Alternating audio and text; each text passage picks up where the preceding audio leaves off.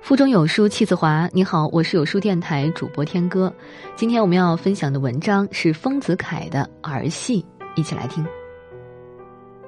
楼下忽然起了一片孩子们暴动的声音，他们的娘高声喊着：“两只雄鸡又在斗了，爸爸快来劝解！”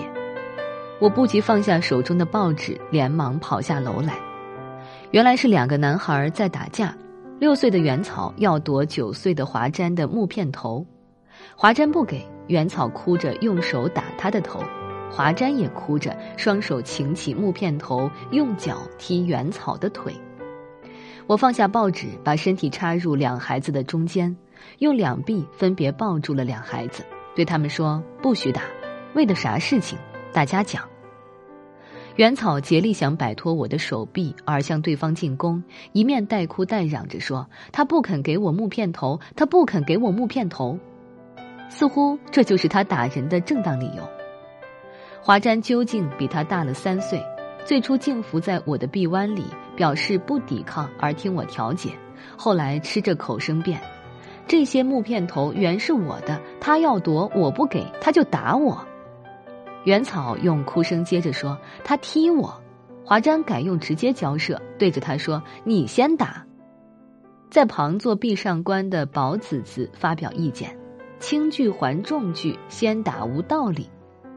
背后另一个又发表一种舆论：君子开口，小人动手。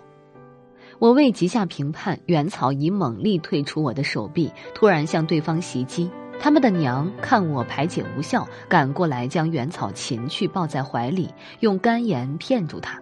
我也把华瞻抱在怀里，用话抚慰他。两孩子分别占据了两亲的怀里，暴动方始告终。这时候，五香豆腐干儿的叫声在后门外亲切地响着，把脸上挂着眼泪的两孩子一起从我们的怀里叫了出去。我拿了报纸重回楼上去的时候，已听到他们复交后的笑谈声了。但我到了楼上，并不继续看报，因为我看刚才的事件，觉得比看报上的国际纷争直接明了的多。我想。世间人对人的态度，小的是个人对个人，大的是团体对团体。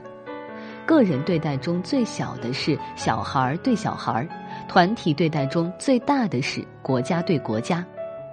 在文明的世间，除了最小的和最大的两极端而外，人对人的交涉总是用口的说话来讲理，而不是用身体的武力来相打的。